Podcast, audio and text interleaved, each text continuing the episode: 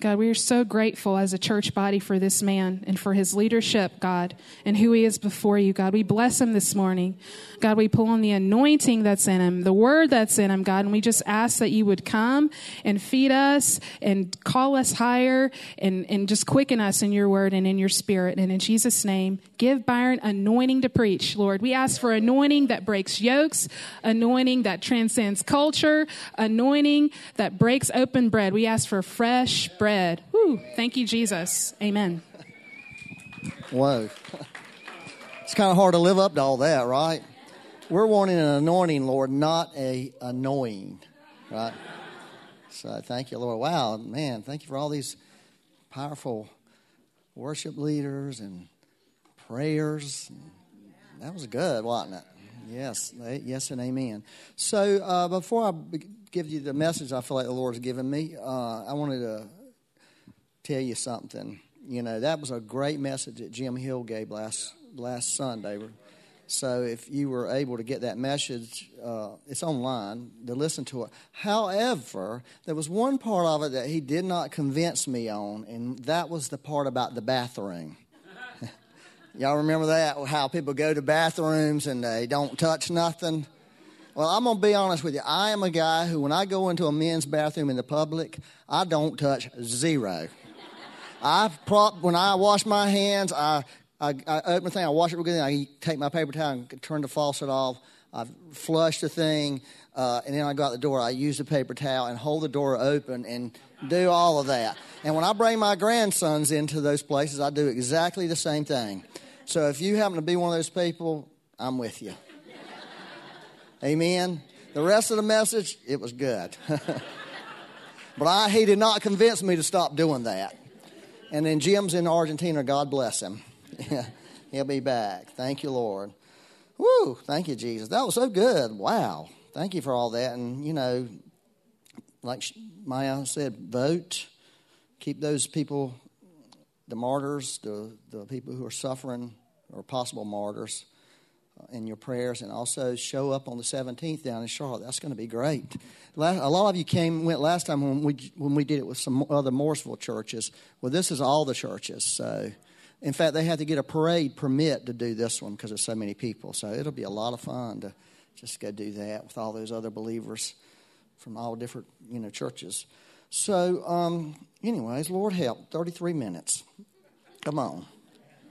So here's I'm, I have Ooh, I, I'm, I'm really wishing I wouldn't have started this, but I'm going to, okay? Because this is a big deal, what I want to talk to you about this morning. And I'm just going to preface it with saying this. I'm just going to throw a few things out there. This, uh, what I want to talk about is so much greater and bigger than, than I can give it a, a you know, in 33 minutes. okay? I'm going to try to talk to something that's incredibly eternal in 33 minutes. But it's, a, um, it's about God's covenant with mankind. And um, so that's been a, a, thing in my life for a few years. Um, but I never really felt I could ever uh, talk about it, uh, mainly because I felt it was all in my head. You know what I'm saying? It felt like my understanding of it because I studied it. I've studied it for a long time, just trying to, to really. And I understand, you know, you can anybody can understand stuff if you study things, right? You know, uh, but it's a difference when when you feel like the Holy Spirit starts speaking to your heart. Okay, and that's that's the thing. That's the thing I'm looking for. I'm not looking to understand anything. I'm I'm looking to have spiritual understanding from the Lord and and so, you know, this year God has, has really talked to me, and a lot of it was about his covenant uh, nature and who he was as a covenant God. Although he didn't let me in on that's what he was really revealing to me until, you know, the last two or three months is when I began to see it. But, you know, um, I can ask this question How many people struggle in their relationship with the Lord? I mean, probably most of us would raise our hand. I mean, I talked about it last time I spoke. I talked about your relation, having, having how to know God and and the struggles of knowing God and walking with God, and uh, you know, and I think we all do if we're, we're really be honest. it's, it's just hard to know somebody that's invisible, right? It's hard to know somebody who doesn't speak audibly 99.99% of the time. It's just, you know, and, and it gives you a, a book, you know, that you can't really understand with your brain. You know, and if you think you understand with your brain, you've not understood it. I mean, everything he does and, and is just contrary to what we would normally think. You know, his ways are not our ways. It's, so it's, it can be really difficult and challenging, but, you know, so that's another thing. Here's another another question. You know, so I've struggled with that. Another thing I've really struggled with for forever and a day was, you know, when Jesus said really clearly a few times about pray, praying in His name. Right? Everything you ask in my name, I will do it, that the Father may be glorified. Have you ever struggled with that? Uh, who hasn't struggled? Who hasn't prayed a prayer that you could honestly say, This prayer is in total alignment with God, God's will, the Word of God? You know, yet the answer is not forthcoming. Anybody else in this room wonder like, what the heck is this praying in the name? It's not name of Jesus thing, and it doesn't work. You know, but Jesus said it does work. That's per, that's been a perplexing thing in my life. I've wanted to know. I have really went after the Lord about that because I want my prayers answered. Okay, and I get that God doesn't, want to answer a prayer that's not His heart, you know. But when I pray for somebody who's dying of cancer or any other thing, I know in my heart it is God's absolute desire to heal them and raise them up. You know, I don't question that. But then when you watch them die a slow, miserable death, you, you question it. I don't question the integrity of the Lord. I don't question the integrity of the Scripture. But I do question why these things are not, you know, lining up. Are, are y'all following me? So, um, you know, those are just a couple of things. But when we begin to, here, here's what I'm discovering. When we begin to understand God's from a covenant perspective, those kind of things start, can, you can begin to understand all of it. Because what I've discovered about this is the entire Bible, it's, it's the fabric of the Bible. God being a covenant God. The whole Bible, if you took the covenant nature of God or just covenant out of the Bible, it would be, the Bible would literally be reduced to a few interesting stories. A few interesting stories. Very few interesting stories because it's, it's just it's woven throughout the scripture who God that God's a covenant God and God operates on a covenant. And what I've discovered in my life is is you know, in my relationship with him, it all boiled down to that because what the covenant of God does is it, it's, it's the structure, it's the framework, it's the ability for us, that's what he's created for us to know him and have a relationship with him. Outside of that covenant, there's no way any man could ever know God. And so when we begin to understand this about God and understand what God thinks about covenant, you know, then you can begin, your relationship with Him begins to shift. Are y'all following this? Is, is anybody interested in this? Because y'all had an extra hour of sleep last night. yeah. So, well, I didn't spend eight minutes talking about that. So let me read this one story out of the New Testament that it's just so beautiful and so powerful. Uh, and it just there's so many things in this story. It's, it's, it's unreal. It's, it's, just like one of these glimpses out of Jesus' life that we could spend weeks on this these few verses here. Uh, Luke 13, 10 through 17. Now he was teaching in one of the synagogues on the Sabbath, which, you know, he got less and less of that, right? The, the more Jesus showed up, the less they wanted him to show up in the synagogues. Most of his preaching was not in synagogue. It was out in the in the highways and byways with, with people. But and, and there was a reason for that. Is literally Jesus was not allowed to preach in a lot of synagogues after he became known and after they the powers that be, he was literally, you know, disfellowshipped because he was bringing such uh, terrible heresies about God. Here's God showing up. You can't preach here, God. Sorry. And behold, there was a woman who had a spirit of infirmity 18 years and was bent over and could in no way raise herself up. That's the Luke just trying to paint a picture of the, the pain of this situation. But when Jesus saw her, he called her to him and said to her, Woman, you are loose from your infirmity. And he laid his hands on her, and immediately she was made straight and glorified God. Isn't that beautiful? Immediately. It was a miracle. It wasn't a, a therapeutic healing.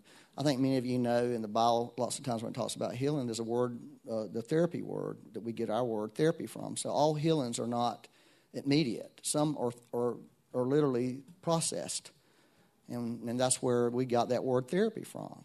It's a, it's a process of healing. But here, which is a miracle, which is instantaneous, that's what a miracle, this is the difference between a, a therapy healing and a miracle healing. The miracle healing was, this was a miracle healing. And God did some miracle healings. Isn't that beautiful? Uh, but the ruler of the synagogue answered with indignation. Okay, it was probably the last time he preached there, right? he gets words for him. Because Jesus had healed on the Sabbath, and, and he said to the crowd, There are six days on which men ought to work. Therefore, come and be healed on them and not on the Sabbath. Isn't that just, just total insanity? I mean, think about it. Like, mad because somebody got healed, you know, because in their mind, healing was a work.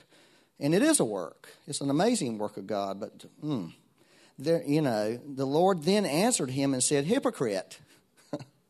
now we know he's not coming back and preaching here. Calling the, the main leader a hypocrite. You're out, bow. it's pretty strong does not, and you know what that literally means, hypocrite? Actors on the stage of life. Actors on the stage of life. That's basically say Jesus says, You're a fake. You're just acting. You're not real. Does not each one of you on the Sabbath loose his ox or donkey from the stall and lead it away to water it?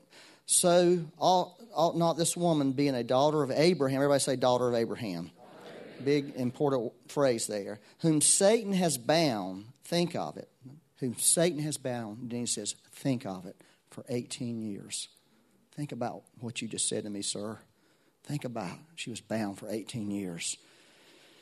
Be loose from the bonds on the Sabbath. And when he said this, said these things, all his adversaries were put to shame, and all the multitude rejoiced for all the glorious things that were done by him. Isn't that a beautiful, beautiful story? And it's only told in the Gospel of Luke, by the way, in there could be a lot of reasons for that.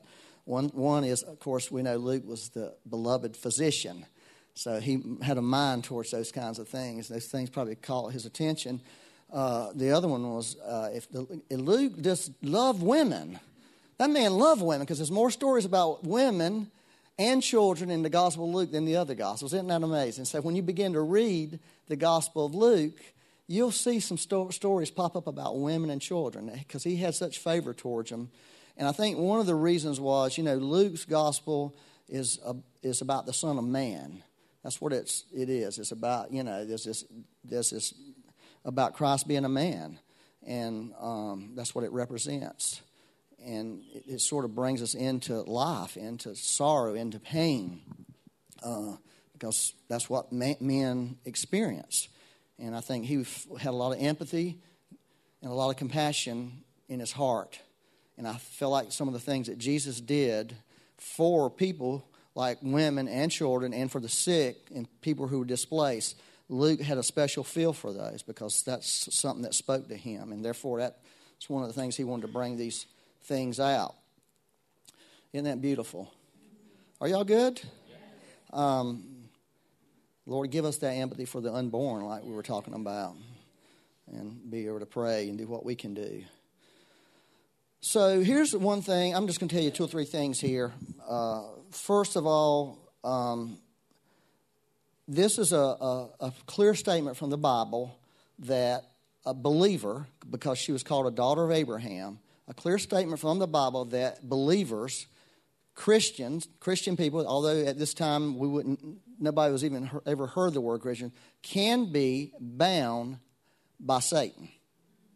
I mean, I'm sorry if you don't believe that, but this is a very clear picture of a woman that Jesus considered to be his, a daughter of Abraham, a very clear picture that a daughter of Abraham, a child of God, can have demonic influences in their life that literally binds them. So I think that's an important thing that we need to keep in mind that, you know, even though d- the devil has been defeated, at the cross, he still has a lot of influence on people, mainly through his lies. But once, and Christians can believe a lot of lies. Okay, and when we believe his lies, then his, he gets a foothold and he gets a ground in our life and he can begin to work in our life. And he worked so hard in this woman's life that he had he got her into this bad place. That's important to know. Because there is a spirit of infirmity that operates on some people.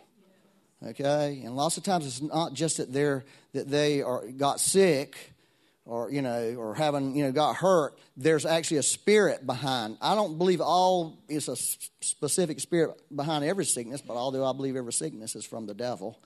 Okay? It's from but i do believe sometimes people have spirits of infirmities that, that are working on them and so we need a lot of discernment and praying and, and discern those spirits and be able to bind them and break their commission off in people's lives amen another thing that it really doesn't bring this out in here but i think it's something that we really need to to think about about people that are suffering. Like this woman suffered for 18 years with chronic problems, chronic disease, chronic pain.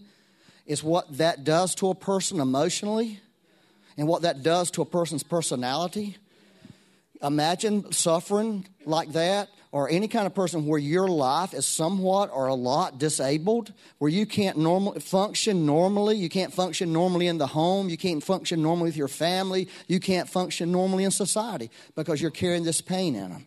And what you'll notice with a lot of people who suffer with chronic pain, they have a, they have a, a negative thing on them.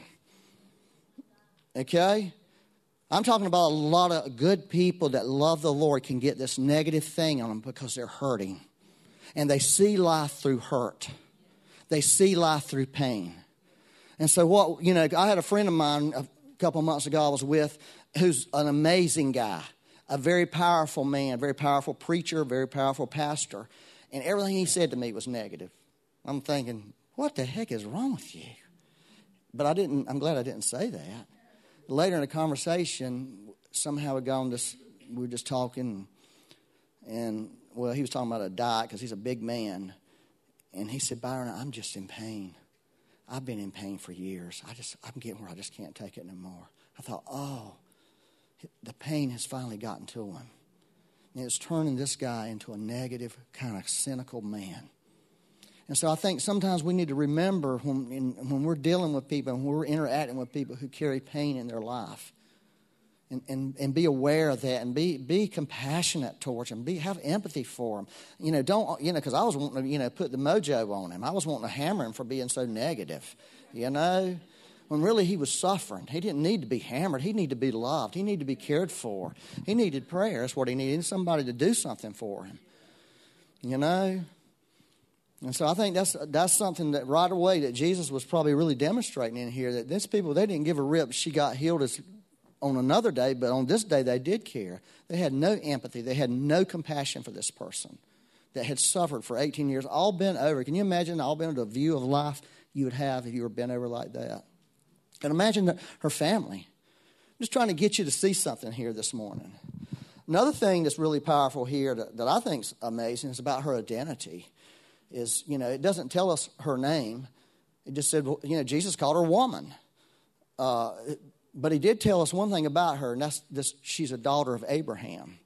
Now, that was a very important identity that, that the Lord was pronouncing over her in that day. See, we don't really use that term, right? We don't hear that. We don't hear, oh, I'm a son of Abraham, I'm a daughter of Abraham. We don't really use that. It wasn't, he wasn't just saying that she was a good Jewish girl.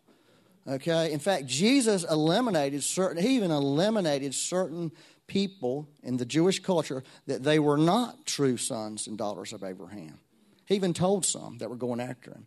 They, they said in, in John 8, oh, we're, we're sons of Abraham. We've never, you know, we've never been enslaved to anything. And he says, no, you're not sons of Abraham. If you were sons of Abraham, you would do the works of Abraham. This is John 8, chapter 8. You do the works of Abraham. And what are the works of Abraham? Abraham believed God. That was the works that he believed. And he was saying, because you don't believe, you have, you have cut yourself off. Are y'all following that? And so, what he was saying here, when he called this woman a daughter of Abraham, he was saying, You're a believer. And he was declaring that she was a believer in front of everybody, that she, she belonged to God, she belonged to him. She was part of the family of God, not just physically, but spiritually. And so today we could say, as, as, as believers and followers of Christ, that it, we're sons and daughters of Abraham, if we wanted to use that phrase. It's, it's kind of an important phrase, you know, that it has a lot of meaning attached to it. When you start understanding God's covenant nature, you, you would understand this. So I wanted to give you a couple verses on that uh, phrase. Uh, uh, Galatians 3 7, it says, Therefore know that only those who are of faith are sons of Abraham those who are of faith, or only those, some has been interjected in that. That's what Paul was, was teaching. The true sons of Abraham are people who are people of faith. Uh, and then in verse 29 of Galatians 3, you should read Galatians 3, it really explains a lot of this very, very clear. And if you are Christ, then you are Abraham's seed and heirs, real important, heirs according to the promise. That word heirs, very powerful. You're heirs. So this woman you know, the Lord honored who she was. He honored her birthright. He honored that she had an inheritance. Because she was a daughter of Abraham, she captured his heart. She captured his ear. Because she was part of his family. And he had, he had empathy for his family. So he was drawn to her that day. Because she had a right to be healed. It was part of her inheritance as a daughter of Abraham. Are you hearing what I'm saying to you? Because, because Jesus understood covenant. He understood because she's a daughter of Abraham, she should not be bound by Satan for 18 years. That is illegal. And he corrected it that day. So when we begin to see what I'm saying to you, when we begin to understand God's covenant nature, it shifts us into another place when it comes to praying for the sick. It shifts us into another place when it comes to, to releasing the faith of God for people to be healed because suddenly we're, uh, we're not operating on trying to get somebody healed because that's what we're supposed to do. We're doing it because it's a rightful thing that God has established because of the covenants that He's established with man. Amen? Now, if you went to, I got to hurry. If you went, and, and I want to talk about this more sometimes, Lord willing. I had to think about it because y'all are just sort of looking at me frownfully. Just a frown, frownfully looking at me like, mm. yeah. This is the frowning church. When you talk to them, they frown at you like, it's rough, man. It's, y'all are, I'm going to tell you something, y'all are great. This is amazing. And I love being able to speak here, but y'all are a tough audience. I'll be honest with you. It's like, you know, you're going to have to do something here to get these people. Anyways, in Genesis 15, this is amazing. I just, I love Genesis 15. God cut a covenant with Abraham. And God made this covenant with Abraham, and God basically told Abraham that gave him all these promises promises of land, promises of blessings. And God said to Abraham, eh, basically basically said to Abraham, and you don't have to do anything to get it, you or your descendants. In other words, it was a covenant that God made, and He says, You don't have to do any. Only thing that was needed to be done is just believe. And what does the Bible say? Well, I think it's Romans at 4:13. Abraham believed God, and it was credited to him as righteousness when Abraham believed what God was saying to him that day, I'm going to do all these things for you, Abraham, and you, all the nations of the world, be blessed. You will have descendants like stars of the, of the, of the sky. And at that time, he was still Abram and didn't have those descendants. He was an old man. They'll be like this, and he just believed God. And God said, Good, the, the covenant is sealed. And God, there was a ceremony that's amazing, but we don't have time to go through that ceremony. I'd love to. It's so full of symbolic things about what happens in the new covenant. And so, what we find in the Bible, if you study covenants, that the new covenant finds its roots and finds its identity in what God did in Genesis 15.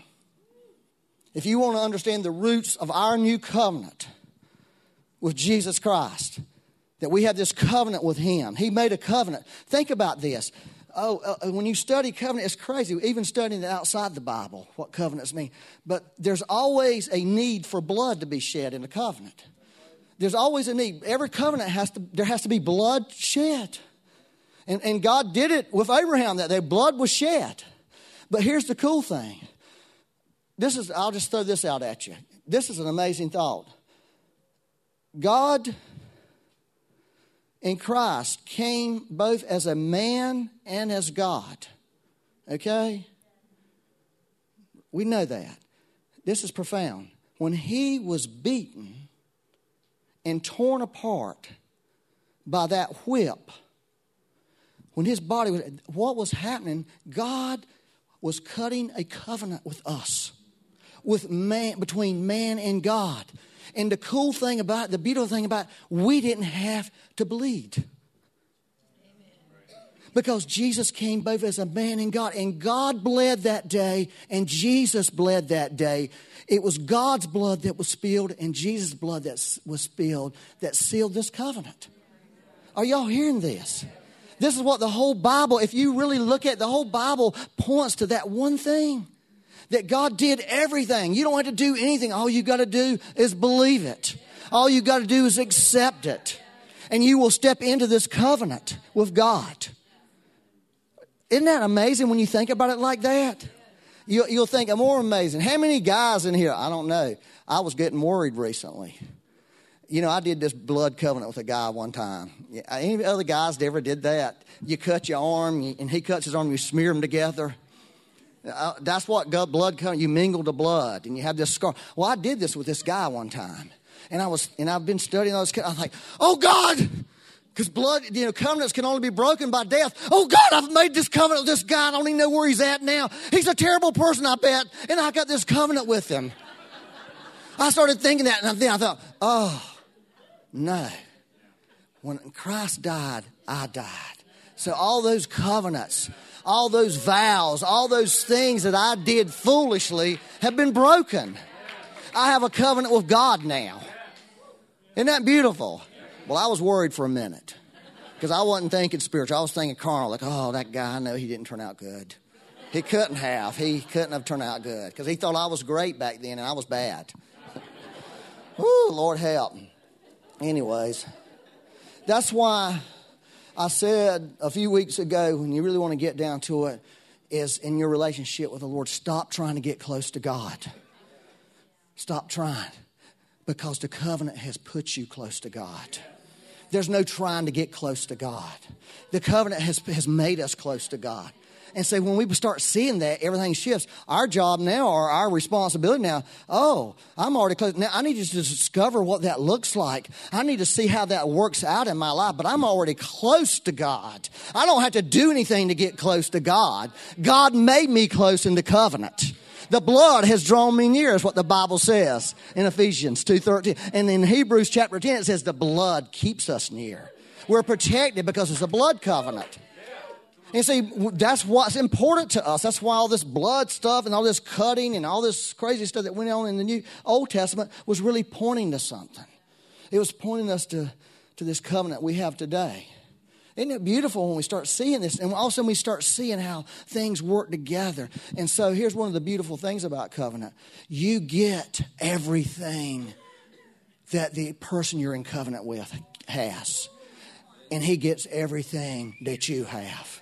He has total access. You have total access. Are y'all hearing what I'm saying to you? That's where the name of Jesus comes in. Suddenly you have his name. Suddenly you're carrying his name. Not that you're trying to drum it up or figure out some formula a name. No, it's been given to you. You just we just need to learn. We just need to grow up. We just need to grow up and learn these things and allow these things to begin work in our life and they'll naturally flow out of us because we're not trying to do anything. We're living in this covenant that God made. And God did it all. And I keep going back to the cross. Why we call the finished work of the cross? Because He did it all. I'll step in, I'll bleed for you, and I'll bleed for God. Isn't that amazing? It was, I just wanted to say this, it was God's blood. And it was, it was man's blood at the cross that was spilled. And, and, you know, if you go in the Old Testament, these animals were cut and ripped apart. That was just a picture. An amazing picture. Are y'all excited? We just learn to learn how to take advantage of what God's done for us. So here I got to slam it in fifth gear. So this is what I'm, I'm, giving you this a summary here. Let me give you this quick summary about the new covenant. What the new covenant will really communicate to you. First, and, and, and y'all know this, or most of you know, it's going to reveal the Father. You find out in Jesus, that was his ultimate goal, is so that we would know the Father. See, that's what, that's, we have this relationship with the Father now. We're connected to the Father, to Father God. Okay, that's the first thing. The second thing is identity. Okay, covenant gives you, that's why Jesus said, daughter of Abraham. He was creating, he was speaking identity. That's why you, why Abram's name was changed from Abram to Abraham. Sarah's name was changed from Sarai to Sarah because God was giving them a new identity. You'll find that over and over and over in the Bible that the Father, the first thing is most important. The second thing gets released is identity. That's how we get, and we've talked about that in a million ways, but we've never talked about it in terms of covenant. You see what I'm saying? When we talk about this move of God revealing the fatherhood of God, it was really, it was God releasing his covenant anointing into the body of Christ so people could begin to know the Father. And as we begin to know the Father, we begin to know ourselves. And we begin to get our and, and understand our own identity as human beings that who God created us to be because He communicates that to our heart. Are y'all following that? It's, it's very powerful. But then this is the third thing. Okay, there's a third thing that you're going to find in, in every covenant, and especially covenants with God. It's obedience. Oh Lord, things just went hit the floor, right? obedience. Why do we have to bring that up? Yeah, I know. Like, I don't want to talk about obedience. That seems religious, right? Are you being, you know, it does seem kind of heavy when we talk about obeying God. It, oh, Lord, I got to obey God.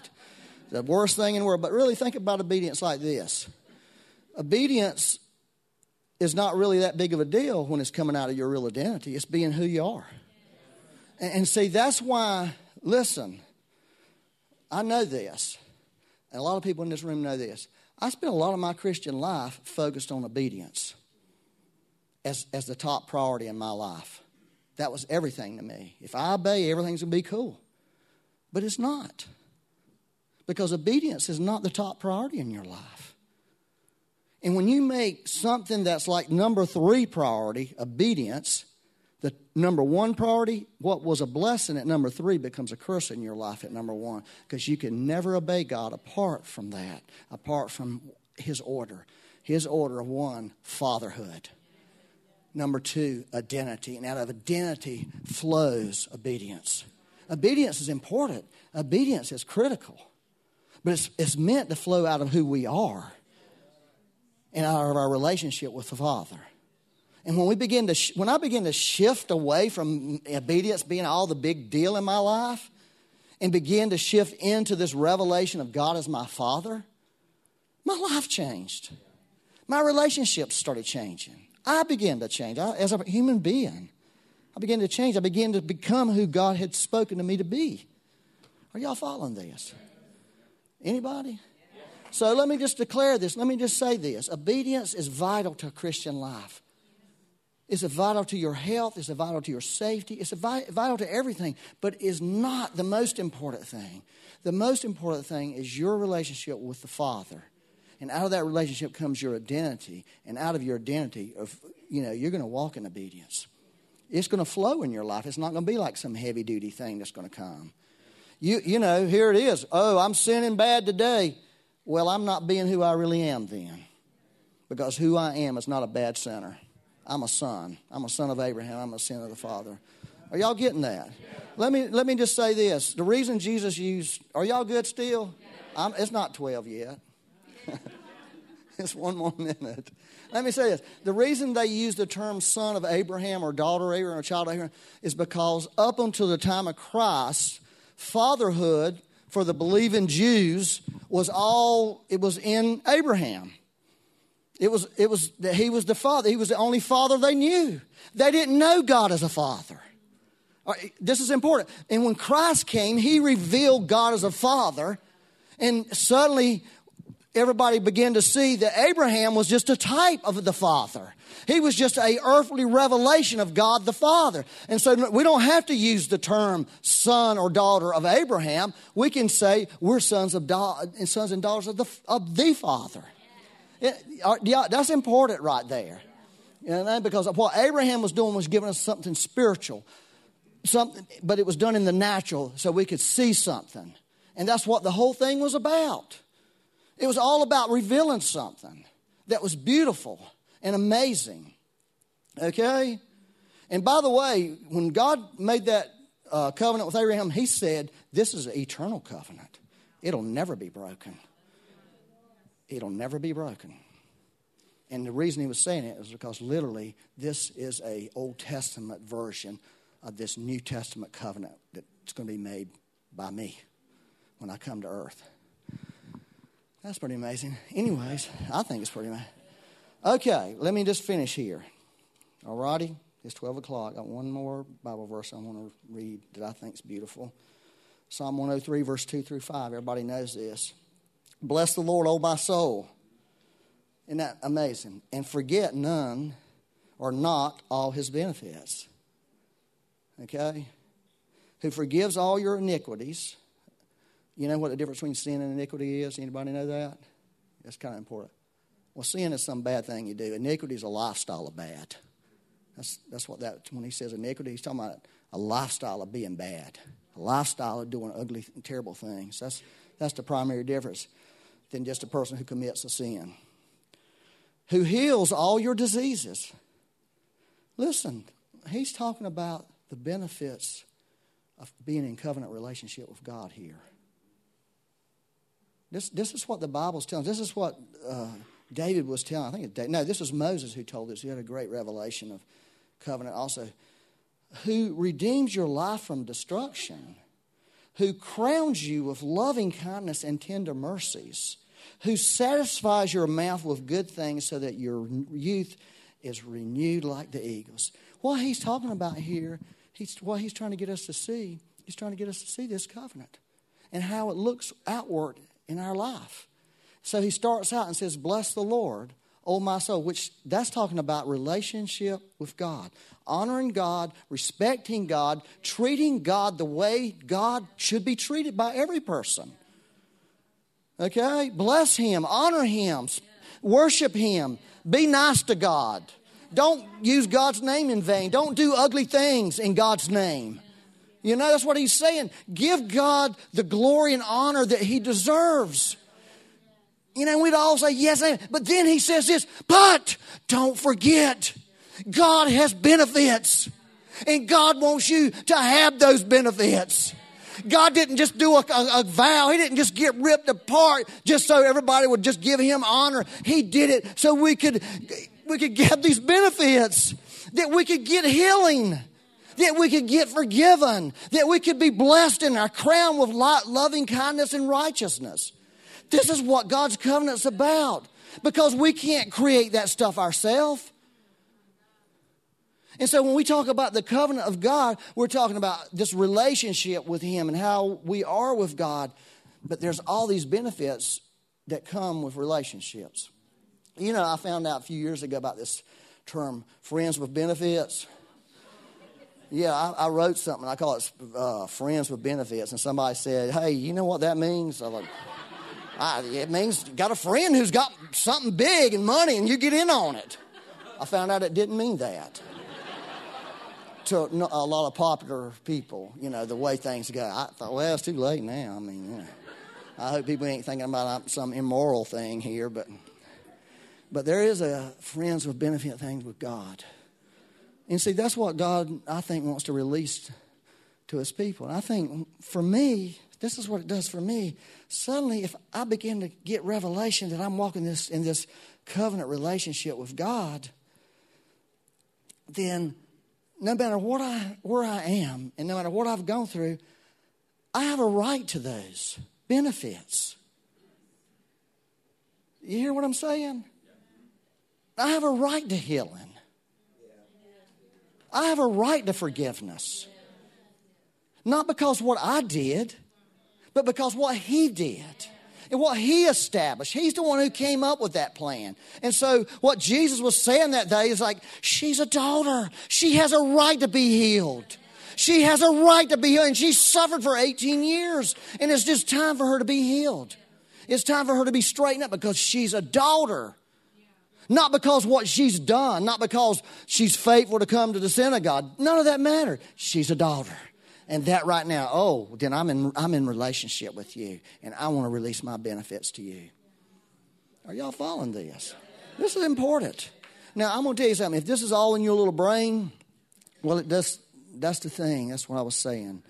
It's when God begins to reveal it to your heart and you begin to see the whole framework of Christianity working, and it works in this, this relationship of covenant.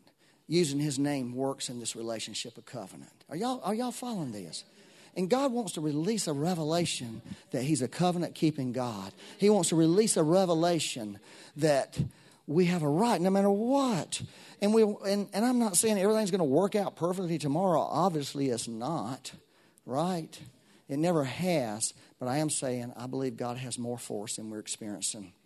And I believe God wants us to know Him as a covenant God, that He's created that and He wants us to step into that covenant. He wants us to lay hold of that covenant. It glorifies God when we say, I deserve to be forgiven.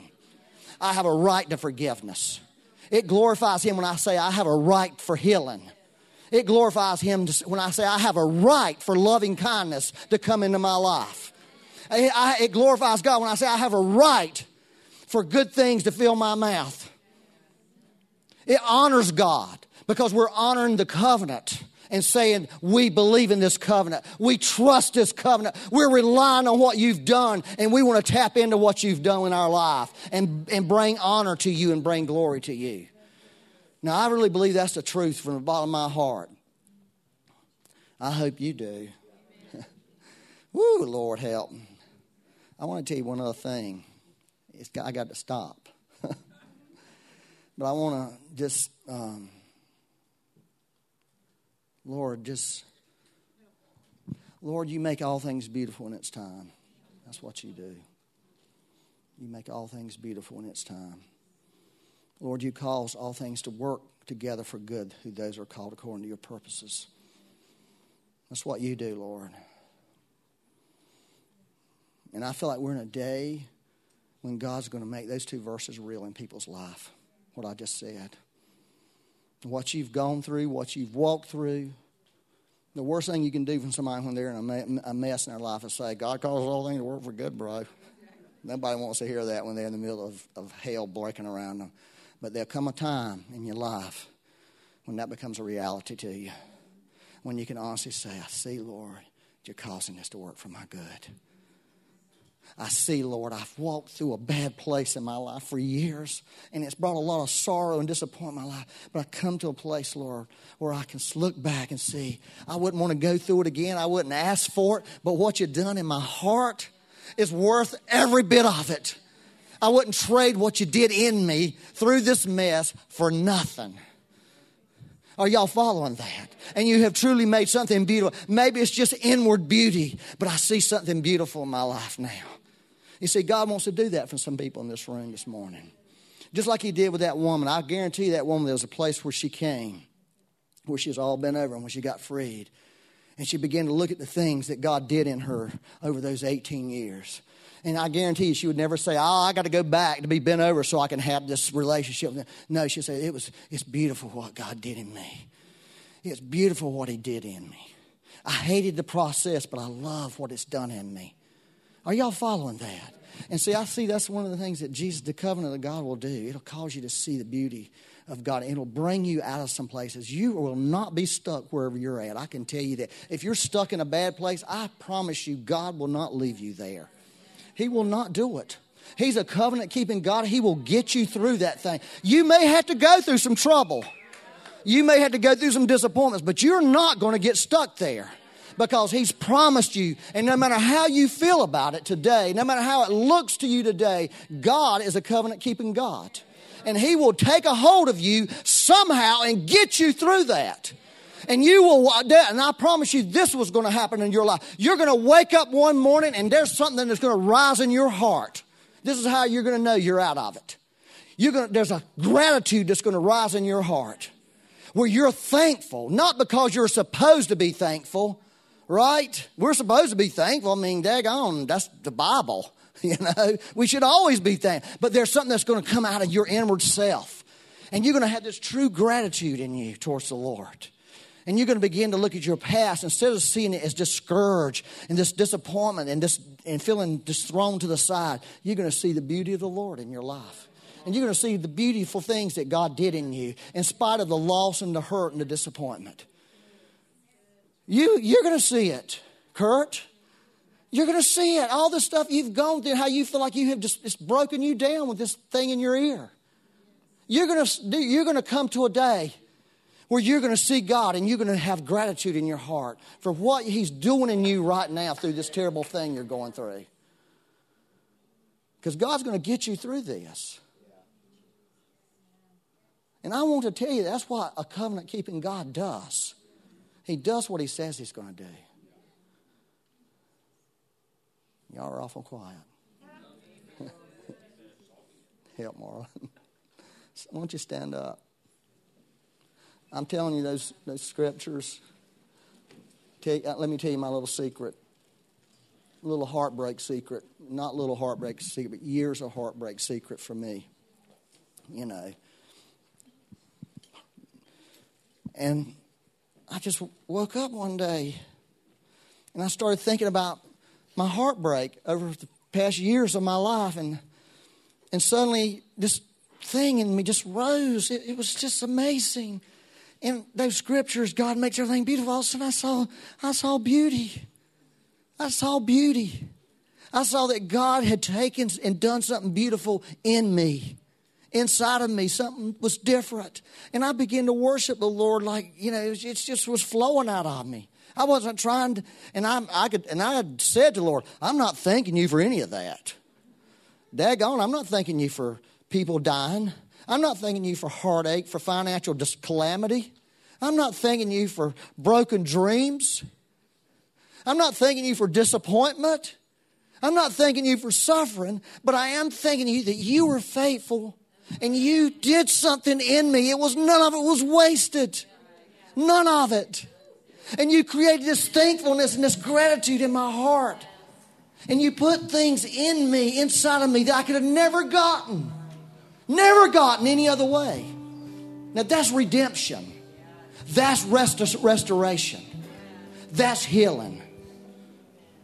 And I imagine that day when that woman was straightened up, a lot of redemption, a lot of restoration, and of course we know healing came into her life, not only physically, but inter- uh, you know, internally. Amen. Let's start believing God. Let's ask God to give us a revelation that He's a covenant keeping God. Father, we ask you to that today. We ask you that our our church, River Life, would be a be a home of the covenant Father revealing Himself. We ask you that our homes represented in this building today would be representative of a covenant keeping Father. We ask you for our businesses, our children, that covenant of God would begin to be manifested in our life. And we would begin to understand how to use the name of Jesus. We begin to understand how to access the heavenly benefits of your covenant.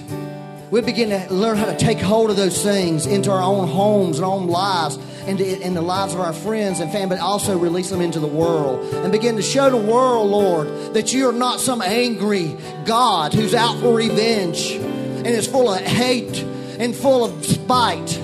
But the world can begin to see the Father that we're going to begin to know in a deeper way as you're going to reveal your heart in deeper ways to people in this room. Lord, you're going to do it. You're going to redeem people.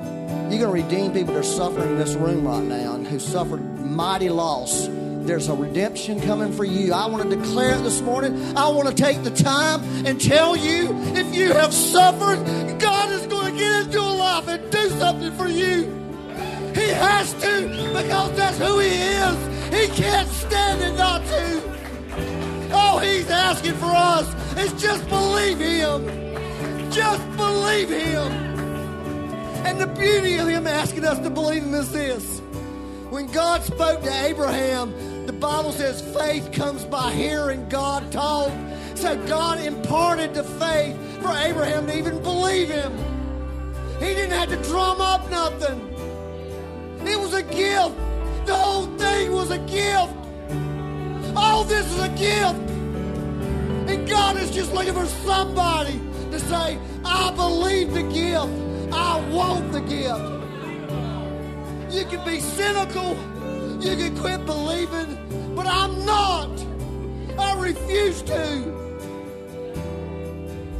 I refuse to quit believing that God hears me and loves me and wants to fix my life. He's a covenant keeper. That's what he is. And we begin to know him like that, something's going to change. Help, Roland.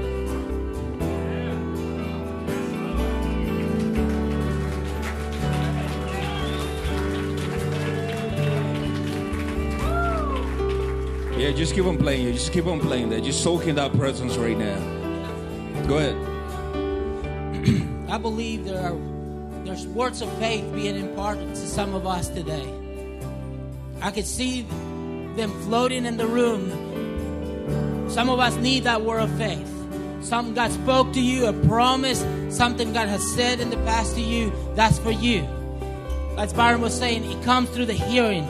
If you're hearing the Lord in your spirit, grab on that because that's for you today. That's for you today. It's for you right now.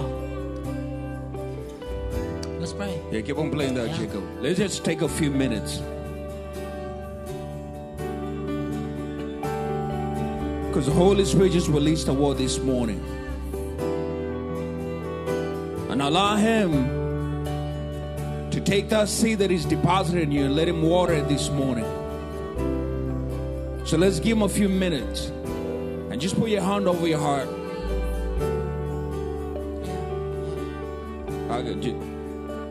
Jenny, come on. So I just got this um, this picture. I don't know if anybody of you seen the Titanic, um, but at the end, Rose is on her on her raft, you know, and she's out there in that cold, cold water, and there's all these just dead people around her, but she still had a little bit of life in her, and all I could hear was her voice, just as that life raft came by she in this little weak voice was just saying just feel like some of you are right there you know it might seem like you're dead but you're not it might seem like there's no hope but there's hope and that little small voice god hears that voice he hears you crying out he hears it. And that life raft, that that lifeboat, it's coming. It's coming to rescue you. So just blow that whistle and just say, Help. Here I am, God. Yeah. Here I am. Come and rescue me. And he's so faithful and he's so good. And I forgot to let you interpret that. anyway, but he's he's here. He's here to rescue you. How you getting, Jenny? So we're gonna soak in that.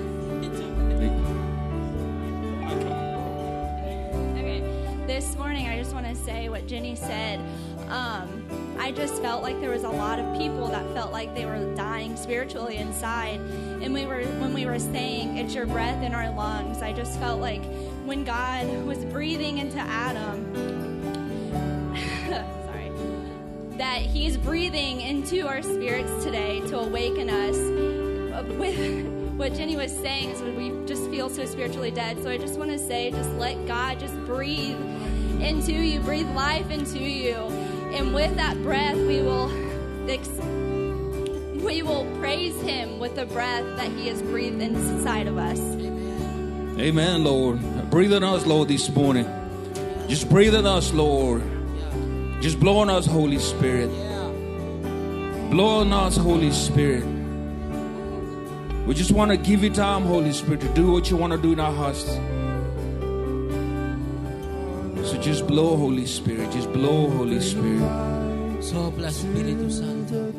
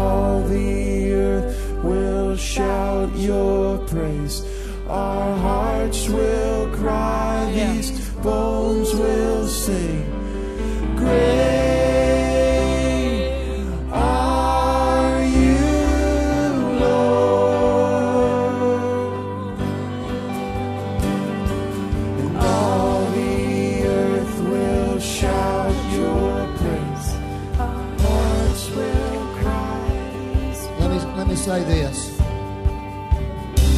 I, I want you to really understand this. I've quit on God so many times. But here's the thing. Here's the thing. Every time I quit, He didn't. Every time I let go, He hung on. That's why I says I can't I can't quit. Because even if I quit, He doesn't. Yes. And every and He's come and got me every time. Because He's a covenant God and He will not leave His children. I don't care. You can quit all day long, but He's going to come in some way, work Himself into your life and get you. Because that's who He is. So, in a sense, you'll never be able to quit. He'll never let you. Dios no renuncia a sus hijos. se rinde.